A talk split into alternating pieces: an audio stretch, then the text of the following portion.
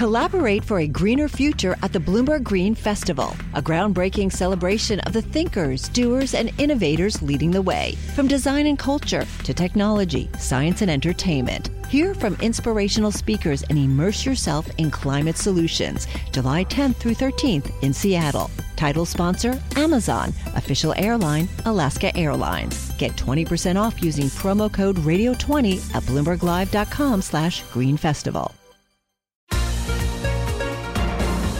Welcome to the Bloomberg P&L podcast. I'm Paul Sweeney along with my co-host Lisa Abramowicz. Each day we bring you the most noteworthy and useful interviews for you and your money, whether you're at the grocery store or the trading floor. Find the Bloomberg P&L podcast on Apple Podcasts or wherever you listen to podcasts, as well as at bloomberg.com. Paul, I'm trying to understand the significance of this story uh, that came out earlier today. The United Nations experts now weighing in saying that Saudi Crown Prince Mohammed bin Salman was possibly involved in hacking the cell phone of Amazon.com CEO Jeff Bezos, and this was revealed after an Amazon investigation. Uh, this has to do with a WhatsApp account that was infiltrated, according to investigators back in 2018. Greg Farrell here to give us a little bit more clarity. Uh, he's an investigative reporter for the legal enforcement team here at Bloomberg News. Greg, can you just sort of set the stage of, of what actually is alleged to have happened here? Well, uh, from what we know, um, after Jeff Bezos's you know photos from his personal life uh, that contributed to or you know allow you know With forced him to talk about that his, led yes, to exactly, divorce. Okay, you. carry on. Uh, a year ago came out. Um, they his team started going through like with a fine tooth comb everything. His like clearly he had been hacked. Clearly stuff had been stolen from him, digital images, etc., from his personal devices. So that started the process. In addition to that, federal prosecutors in New York started looking to see if there was any involvement by the National Enquirer um, with you know uh, uh, basically some you know unlawful activity regarding this. Part of the investigation um, went through you know chapter and verse every interaction with what Bezos had, and then um, you know so there's a, there's a criminal investigation in Manhattan here. Separately at the United Nations, there are a group of people dedicated to you know justice for extrajudicial killings who've been very focused on the the murder of Jamal Khashoggi in October of, of 2018. They got involved with this as well, and they're the ones who put out a report today. And this is what the news reporting starting late last night indicated is that their findings based on the digital, the forensic digital analysis of Bezos's phone, indicated lots of evidence that uh, at the time in May of 2018, after a benign WhatsApp, you know, uh, transaction or WhatsApp message from the prince to Bezos, then suddenly afterwards there was this malignant, you know, coded file that got in something called Pegasus, which I don't understand, uh, got was was placed in Bezos's phone and started exfiltrating massive amounts of data, far far larger than the normal amounts of data that would normally come in and out of a phone. So, Greg, is there do we have any sense of what uh, Jeff Bezos would like to see happen? I mean, it looks like obviously his security was breached and it was obviously had implications for him, his personal life. But has he stated what he wants to happen if, in fact, the crown prince is guilty of this or did do this? No, I think right now um, he's playing this carefully because there is a criminal investigation in New York into some of the conduct surrounding that. It's proceeded very slowly, but I think he's smart enough and he's getting the right advice not to get in front of it and decide what he wants to do, but to let the you know the most important thing, the criminal investi- investigation, proceed. Is the UN investigation somehow implying a connection between the killing of Jamal Khashoggi and the Jeff Bezos hack or the leak of his personal information. Is that part of it, or is just was that? Yeah, they're yeah. making they're drawing that line. They're not. There's no proof that this led to that, but you know that's what these people at the UN are investigating. They're they're trying to get to the bottom of how and why and more details and hold those responsible for it, the killing of Khashoggi. So you know it's this is another element to that whole storyline that the Saudi government has uh, started denying completely and then denied in part and then found some people to find guilty um, in a trial of sorts, a closed trial in Saudi Arabia earlier this year. And the UN people are staying on this. And what's Jeff Bezos' connection to the Jamal Khashoggi case? Well, just that Khashoggi worked for the Washington Post. Okay. And so the Washington Post, most of the major newspapers and news media uh, in this country have been very supportive of efforts to get to the bottom of this, but no one more than than the Washington Post because he was one of them. Greg, is there? uh, Do we know whether the investigators are looking more broadly, or are they just looking at Jeff Bezos, or are there other prominent people that could be the targets of MBS's or the Saudi government's hacking of phones and Okay, things like that? so two things there. One, we don't know what the prosecutors in Manhattan are doing. Uh, that seems pretty clear. It's focused on the hack and the National Enquirer and whether or not the Enquirer was culpable at all. And there's no evidence to suggest that there was. Separately, though, that's a much bigger question, and you've hit a, a very important point. Now that we know, with a high degree of confidence, but not absolute certainty, that something, some part, even if it wasn't the crown prince himself, but somebody in Saudi Arabia was interested in hacking into a prominent, wealthy American's phone, this opens up the question well, what other prominent American officials or figures with close ties to the government, um, either the Trump administration or Congress or in the business community, who did a lot of dealings and had a you know what they thought was a personal relationship, a WhatsApp relationship with the crown prince or other representatives of the Saudi ruler uh, family.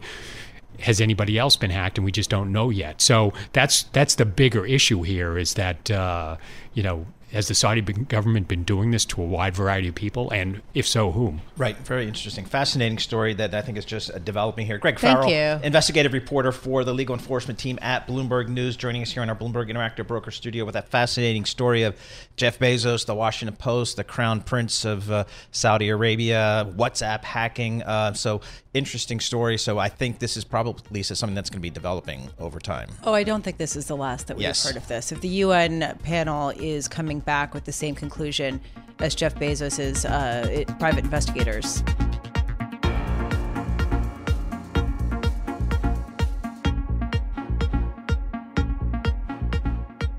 Markets are rallying slightly today on news that China is ramping up its efforts to contain the corona uh, virus that's killed uh, at least 17 people and infected hundreds as the outbreak has spread beyond Asia. The question is, what does it mean for global economics? We welcome Tom Orlik. He's a chief economist for Bloomberg Economics, uh, joining us from the Bloomberg 99.1 studio in Washington, D.C. Tom, you lived a long time in China. I wonder if you could give us a sense for kind of how this coronavirus compares to the SARS uh, virus from about 17 years ago, because that certainly had uh, some ripple effects for the economy. So uh, that's right, Paul. Uh, so if we go back to 2003 uh, in that SARS outbreak, um, I think one of the critical factors was the slow pace of the government response. Um, there was a failure to acknowledge the extent of the outbreak. Um, there was uh, an inability to um, move policies quickly uh, to contain it. Uh, and what that meant was that actually the economic impact, whilst brief, was pretty severe. We saw GDP growth uh, fall two percentage points from the first quarter of 2030, 2003 to the second quarter of 2003. Um, the hope as we are here we are in 2020 is that the kind of the bitter lesson uh, which China learned back in 2003 uh, is going to enable them to be more transparent quicker more effective uh, as they respond to this emerging threat from the coronavirus how do you game out a, the potential economic impact of a pandemic? I, I mean, it's basically not possible to do, Lisa. Um, so here we are in the very early stages uh, of this disease, um, and it's not clear how it's going to develop. Um, and so the best we can do is think about the moving parts uh, and try and think about some scenarios. An important factor, uh, in our view, is the way the Chinese economy has evolved over the last 16, 17 years. Back in 2003, the SARS outbreak had the biggest impact on the services sector. It hit tourism, it hit shopping, it hit people going to the restaurant, going to the cinema, and such like. But back in 2003, the services share of China's economy was really quite small. Here we are in 2020, uh, and one of the big success stories for China in the last two decades has been this economic transition. They've managed to move away from industry. The services sector is now much more important. More people eating at restaurants, more people going to visit their friends and relatives, more people going to the cinema. But guess what? That means that if this coronavirus does expand, does spread, um, then potentially the economic impact is going to be significantly larger. And interestingly, Hu, uh, Hu uh, the editor of the Global Times, who's often thought of as a sort of a mouthpiece for uh, the for Beijing, came out and acknowledged that there would be an economic hit, that people would be traveling less, buying fewer items amid this holiday. Are you expecting perhaps a bigger economic impact than might otherwise be seen just because it, it just is going to have that kind of dampening uh, effect, even though it, necess- it is contained? Yeah, I think you raise an important point, Lisa, and that is that the timing of this for China uh, couldn't really be worse. Uh, we're about to hit Chinese New Year, uh, and at Chinese New Year, what happens is literally hundreds of millions of, of people um, go home. Um, many Chinese people are migrants. They they work in cities which are different from the cities they were born in. And Chinese New Year is the one point of the year where everyone puts down what they're doing, leaves the factory, leaves the office, gets on the train, gets on a bus, gets on an airplane, and goes to enjoy the Chinese New Year celebration with their family. In the same way that people do at Thanksgiving or Christmas here in here in the US and in the UK, um, so the concern could be that uh, even if this virus is contained, even if it doesn't spread, just the mere timing of it is going to have a larger impact on economic activity because people cancel those plans. Tom Orlik, thank you so much for being with us. Tom Orlik, chief economist for Bloomberg Economics, joining us from our Washington, D.C. studios. Really interesting. The uh, coronavirus uh, has been, at least, the, it, appears to be somewhat more contained. There seems to be more confidence that it won't necessarily uh, spread rampantly and that the Chinese government is being more transparent this yeah. time around than the last time, uh, 17 years ago, when the SARS epidemic was spreading much more uh, than they had previously expected. But really interesting what Tom said, which is it hits services when yeah. there is a concern about an illness. And services account for a much bigger proportion of China's economy now. So it could potentially have a significant economic hit, even if it is contained. Yeah, and it's interesting. Tom mentioned the timing of it coming around the Chinese New Year and, and how there's such a, a movement of people within the country and uh, how that could actually, unfortunately, facilitate the spread of the disease. So that's something I'm sure the Chinese officials are watching uh, closely. And again, as you mentioned, there's actually been some calls from government by saying don't go home, don't travel. Yeah. Um, you know, and I think they're all just that's all predicated upon trying to limit the uh, outbreak here.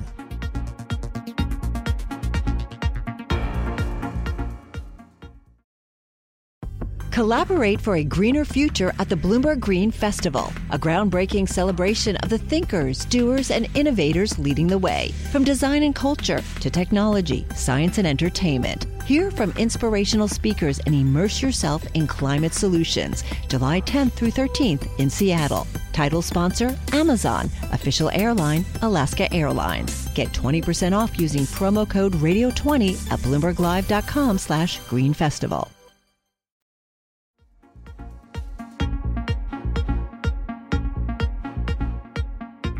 had some housing data come out today. U.S. existing home sales rise to their best uh, pace since early 2018, indicating once again that the consumer continues to power the U.S. economy along. We are uh, very happy to have our next guest, Doug Duncan, good friend of the show, Senior Vice President and Chief Economist for Fannie Mae, uh, usually based in Washington, D.C., but we dragged him up here to New York uh, City to the Bloomberg Interactive Broker Studio. So, Doug, it seems like every time we chat with you, we have more I'm not going to say great, but certainly solid housing data. What do you make of the existing home sale data that came out today? Well, it's consistent with our forecast. We think uh, 2020 is going to be a good year. Uh, the consumer is well positioned. You've seen lower income groups see rising uh, income growth uh, relative to middle and upper income groups, and that's where the first time homebuyers are. Uh, in the millennial group, which are driving the demand for uh, for homes, they won't peak in terms of their household formation for another six years. So depending on what the economy does under that, we still have a good run to go in housing, and we're still building 250,000 units less than demographics would suggest annually. Well, so. there's been a tension in the housing market that there are a growing number of people who want starter homes, and those starter homes are getting more and more expensive. How is that conundrum? Getting resolved in order to keep these numbers going forward? Yeah, it's kind of a fight between the boomers and the millennials, if you will. Uh, not that I'm trying to foment social discord. Please go ahead. But, it's all right. But the You boomers are doing what they said they're going to do. They're aging in place. And that's usually where the turnover comes that makes existing homes available to the first time buyer. And it's the move up buyer who buys what the builder is building. So this is a challenge for builders to make money building starter homes. That's not their traditional role.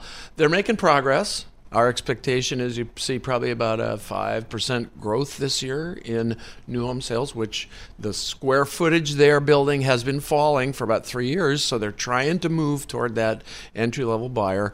But still, there's got to be turnover among the, the boomers in order to really come back to normal relationships in the housing market. Turnover. What is that? What does Yeah. that mean? I mean, really, dig in there. Yeah, exactly. Yeah, well, it, uh, it means uh, when the kids have moved out, while you may want to keep a bedroom or two in case they come home and bring the grandkids, you probably don't need five bedrooms. Right? Interesting. So, are are there regions of the country that are? Is it con- fairly consistent across the country where we're seeing decent household formation and home sales, or are there regions that are maybe worrying you uh, to some degree? Well, we've been studying the issue of mobility, asking the question if housing is too expensive for entry level workers to be able to afford a house near where they work, will businesses start moving their location to where housing is more affordable?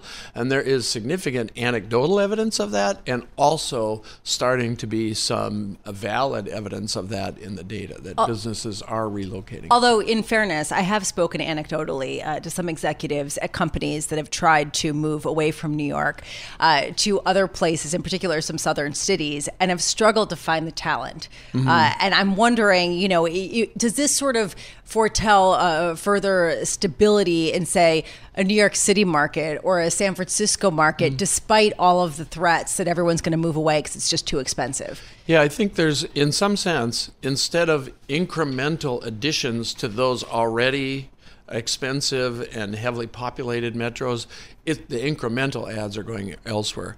One story, for example, is if you look at where Boise was 10 years ago compared to where Boise is today, that's absolutely all outflow from higher cost areas. And Boise's huge 850,000 people in that metro now. Uh, that's a, a poster child for that kind of migration. It's not going to happen ev- everywhere. Core businesses will still remain in New York City, but the additional, if you can open another office somewhere else in that business, that's what you're seeing. Some of the West Coast tech companies, they're moving a part of their business to Utah, Salt Lake, or to Reno, or to Phoenix, or someplace where housing is more affordable. Doug, what's your overall economic outlook for 2020? Are you in that camp that's kind of two percent kind of GDP yeah. growth? We think a sustainable non-inflationary growth rate for the economy is between two and two and a quarter, and we'll be in that range this year. A little bit slower than last year. Boeing will have something to do with that. The the uh, that that will be uh, actually a number that will slow the headline numbers a little bit. How's the uh, housing market in Fargo Moorhead, North Dakota? It's very well. It's a very affordable place, and if you have a child to send to a university, there's an excellent Yeah, North Dakota State universities there. University? It's affordable and good quality. And you're totally objective, right? I am totally 100%. objective. Absolutely, Yes, as an disclosure, alumni. As an, as an alumnus. um, and I, I say this actually, I am going to be heading to North Dakota State University in April. And why? Um, oh, April, not January. I, s- I see. no, Good although choice. although it's still going to be pretty. Although it's still going to be right. pretty. April in, Far- in Fargo yeah. They'll all be in shorts They're- and they're about- t-shirts. they're- right? Yeah, they're about two weeks in between winter and uh, and summer. in which case, it's nice. No, I, it's it's going to be fun. I actually uh, started my career at Fargo, North Dakota, As so a I'm going cub back reporter. as a cub reporter. Okay. Anyway, uh, thank you so much for being with us, Doug Duncan. My Always pleasure. wonderful having you here, Doug Thanks, Duncan, uh, chief economist at Fannie Mae, joining us with this better than expected data yet again on the U.S. housing market.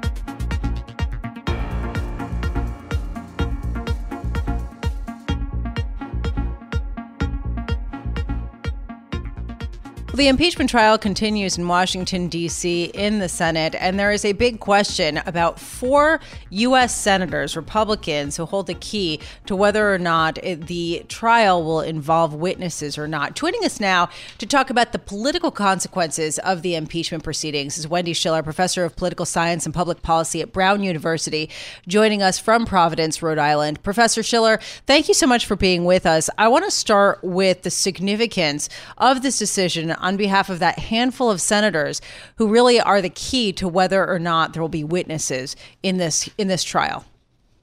Yeah, I mean, I think it's really crucial to understand the politics of it. So, Mitch McConnell wants to keep control of the United States Senate after the 2020 election. He's got vulnerable senators. He's got vulnerable senators in Maine, um, uh, North Carolina, Arizona and Colorado, among others. And he's just doing the math. And Susan Collins, in particular, is viewed to be quite vulnerable on this uh, issue. And the question is if this is going to take it seriously, this is impeachment. Did the president abuse his power? We sort of know they're not going to vote to convict. We kind of get that idea. That's partisan loyalty. But should we all have a fair trial and a fair hearing of all the evidence? In fact, it could be that the evidence supports the idea that he shouldn't be convicted and ousted and removed from office. And that would would help those four vulnerable senators. It's not clear to me that if you pre- present the evidence or some witnesses, you're definitely strengthening the House Democrats' case on impeachment. So that's the puzzle. And the question is are you going to appear to be fair and open in states where you're really going to be vying for those independents and suburban voters in 2020? So, Professor, assuming that, I guess, witnesses are not called and there is no conviction, what would be a win for the Democrats here? Well, I think you're already seeing part of the win, Paul, which is that the speeches, particularly last night, if you watch some of them, they got a little heated, they got a little fiery.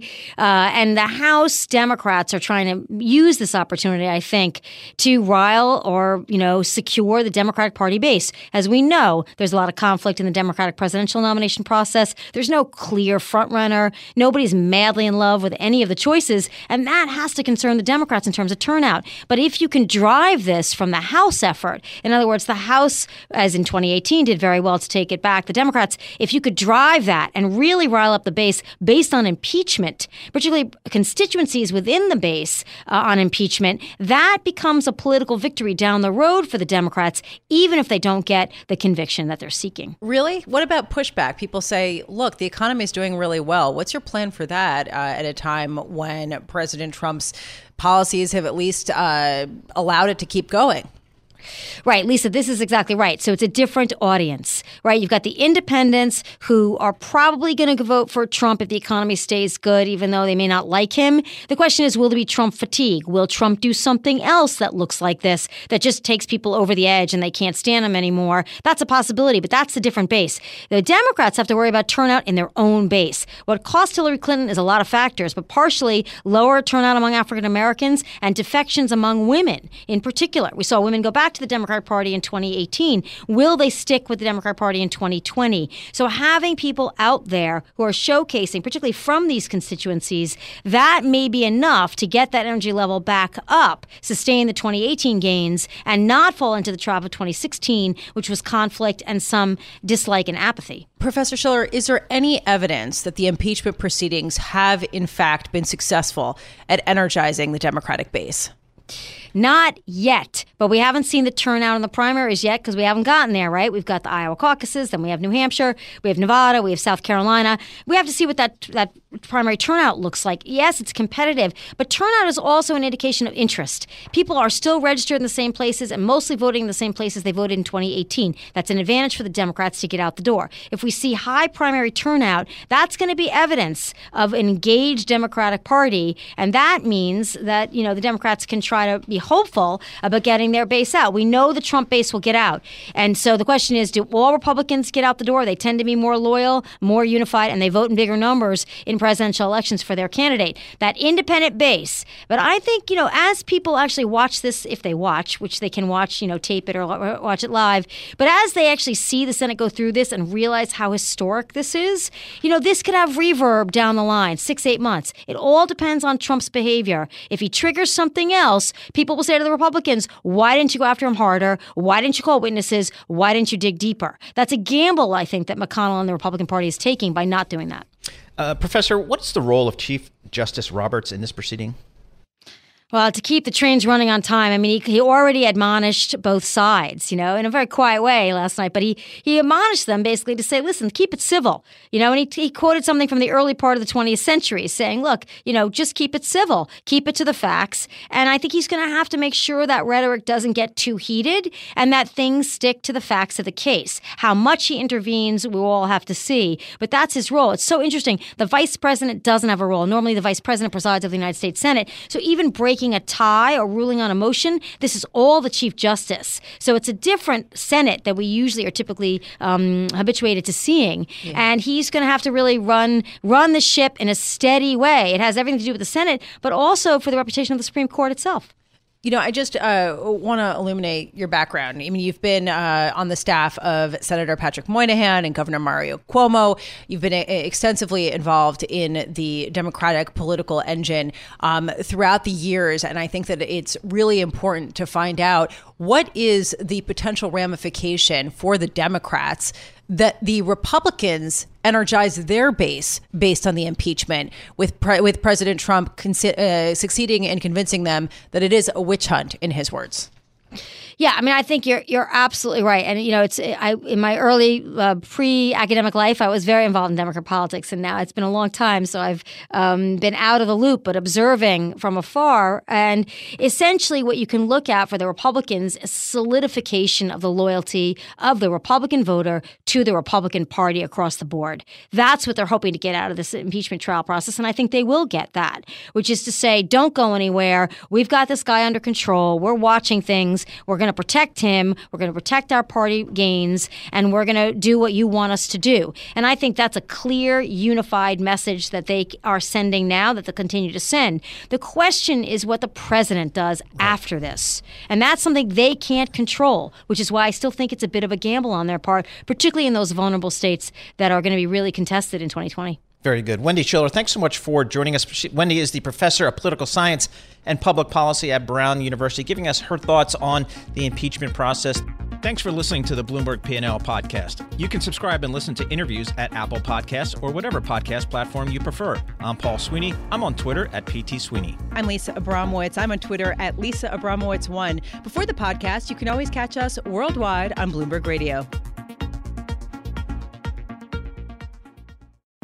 Collaborate for a greener future at the Bloomberg Green Festival, a groundbreaking celebration of the thinkers, doers, and innovators leading the way. From design and culture to technology, science, and entertainment. Hear from inspirational speakers and immerse yourself in climate solutions. July 10th through 13th in Seattle. Title sponsor Amazon. Official airline Alaska Airlines. Get 20% off using promo code Radio20 at BloombergLive.com slash Green Festival.